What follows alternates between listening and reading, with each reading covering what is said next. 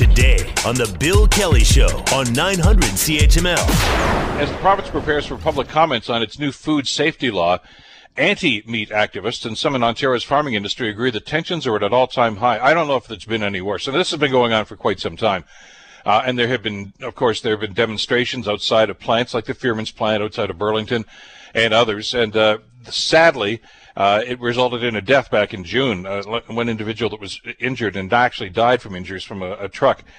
Uh, the catalyst for ramping this up seems to be uh, the bill that uh, this government has just put forth. It's Bill 156, introduced by Agriculture Minister and Oxford MPP Ernie Hardeman uh, in 2019. It received royal assent and passed into law in June.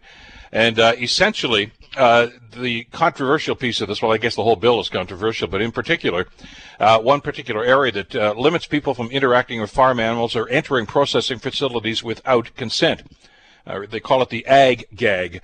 And uh, a number of people are upset about this, and it seems to have actually uh, fostered even more intense uh, demonstrations from both sides outside of these plants. Joining us to talk about this is uh, uh Camille Labchuk, who, of course, is the Executive Director for Animal Justice. Camille, thank you so much. Great to have you back in the program. Good morning, Bill. It's good to be here. Uh, for all the wrong reasons, sadly, because we seem to keep talking about controversies. Uh, and and I know that you know I, I, think we were all saddened, of course, by the death that occurred in June, and there's going to be an inquest into that, and we don't know about the legal action. Uh, but I, I, in all the years that we've talked about this, and we've talked about demonstrations at, at places like the Fearman's Plan, I don't remember the intensity of, of counter demonstrations and the yelling back and forth and the threats back and forth between two sides on this issue it's pretty shocking to me as well, Bill. So the, the demonstrations outside the Fearman's pork processing facility have been going on for a very long time. Yeah. Uh, animal advocates have been there doing this for uh, many years, over five years, probably closer to 10 years. And they're pretty peaceful. I mean, their thing is that they're going to hold up signs. They're going to document the pigs in the trucks uh, on their way to slaughter in their final moments and show people illegal conditions if they exist and spread a message of compassion.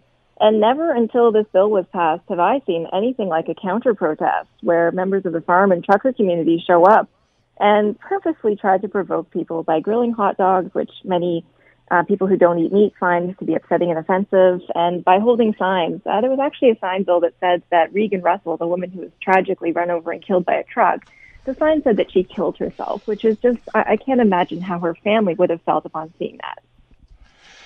Well, and, and sadly, this seems to be ramping up. Uh, there are going to be public hearings about this bill, uh, and, and it's coming up in just a little while. At least that's what the government's promising us right now. Uh, what do you expect to see? What do you expect the government to do about this? Well, what the government has done is it's already passed this bill, so it is law, uh, or yeah. it will be very soon. But the thing that they still need to accomplish is producing regulations to accompany the law.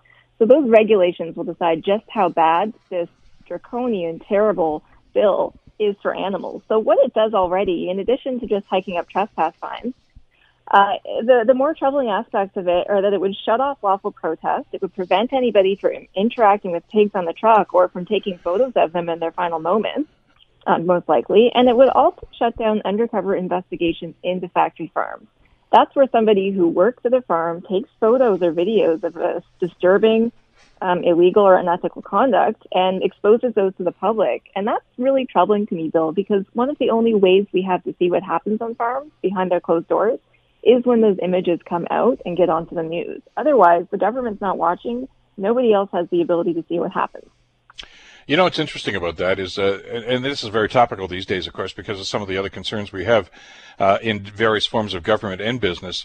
Uh, there are laws being passed on a pretty regular basis now, encouraging whistleblowing. Uh, to to make sure because the you know the authorities can't be everywhere and if there's going to be some some malpractice that's going on in some of these facilities they need to know about it but you're telling me this restricts that in in, in this particular industry now yeah, that's right. So really, this is specific to the farm industry. Farm um, farms and slaughterhouses and transport truckers are benefiting from special protection under this new special interest law. And Bill, this is a trend that uh, first emerged in the states. It's an American export actually to Canada, and an unfortunate one at that. Um, these are called ag gag laws. That refers to agricultural gag on people speaking out about animal cruelty in the food industry. And those laws passed in a number of states in the 2010s, and many of them have now been struck down in court, Bill, because they're unconstitutional. They restrict people from expressing themselves and from using free speech to speak out about animal cruelty issues. And I can tell you that when this bill comes into effect, um, it will be challenged in court here in Canada too. I was going to say this is this is going to end up back in the courts again. And uh, you mentioned these have been going on. The demonstrations have been going on for quite some time, but rarely do do they flare up to the point where charges are laid in situations. I know sometimes people are told to break it up and hey settle down a little bit. But uh, the first one that comes to mind, of course, is whose lady now her name escapes me that uh, was was charged with actually giving the pigs water. Uh, yes, and, yes. And I remember you and I had those conversations around that time too. Uh, and it, that and, and now with what happened, of course, with the, the, the death in June, uh, this is getting worse, not better. I mean, you know, this. I understand that there are going to be polarizing views on something like this. I understand that, but you'd hope it's not going to lead to violence. But that seems to be the the example. And and I know that both sides are arguing about this and saying, well, you know, we've got a right to do our business. This is a legal business, and our truckers are just trying to do their jobs. Uh, that's that's the presentation from one side. The other side is you have a legal right, at least I think you do anyway, to protest in this country. Absolutely, and that's one of our most cherished charter rights is the ability to get together and express ourselves about issues that matter to society. And I think, Bill, that society's treatment of animals is one of those issues that's top of mind these days. Um, everywhere we turn, companies are now off- offering meat-free products. I tried the KFC vegan chicken sandwich just this week, and it was delicious. And the reason people are, are looking more in is because a lot of us are increasingly uncomfortable with what the meat industry does to animals. When we learn about standard practices, like, uh, you know, let's talk about pig ruminants and Fearman's pork as a pig slaughterhouse. Um, pigs, one of the, the legal ways that farmers kill pigs, baby piglets in this country who are underweight or sick, is by slamming their heads against a concrete floor or wall. That's, that's a legal practice. Another practice is keeping pigs in gestation um, stalls so small that they can't even turn around while they're feeding their babies or while they're pregnant. And these are things that when people learn about them, they don't think that's okay. So the ability of individuals in society to speak out about those practices and convince others to engage in social change is fundamental to who we are as a country. This law seems to have made situations worse, not better.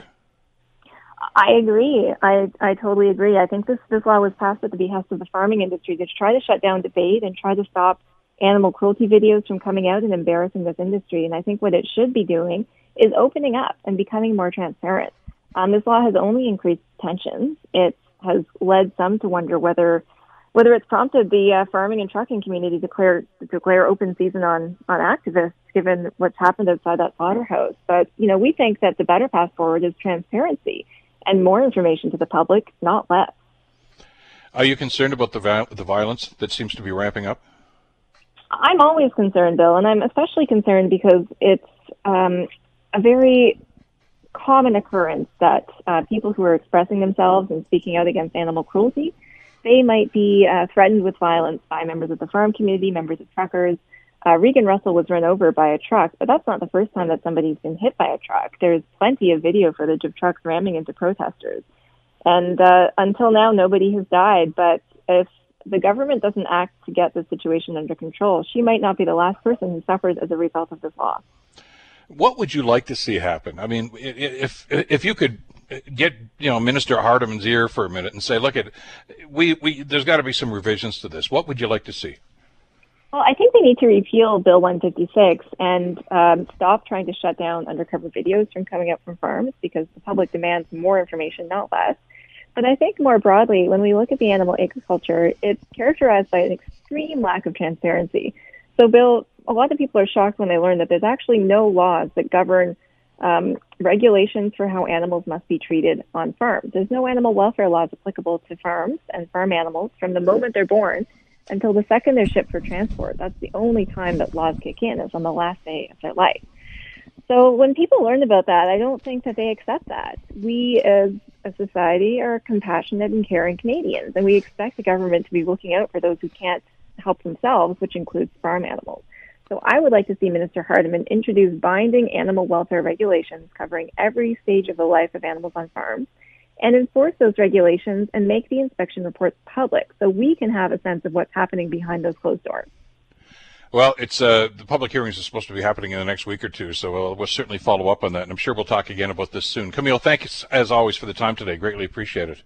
Thank you, Bill. Always good to join you.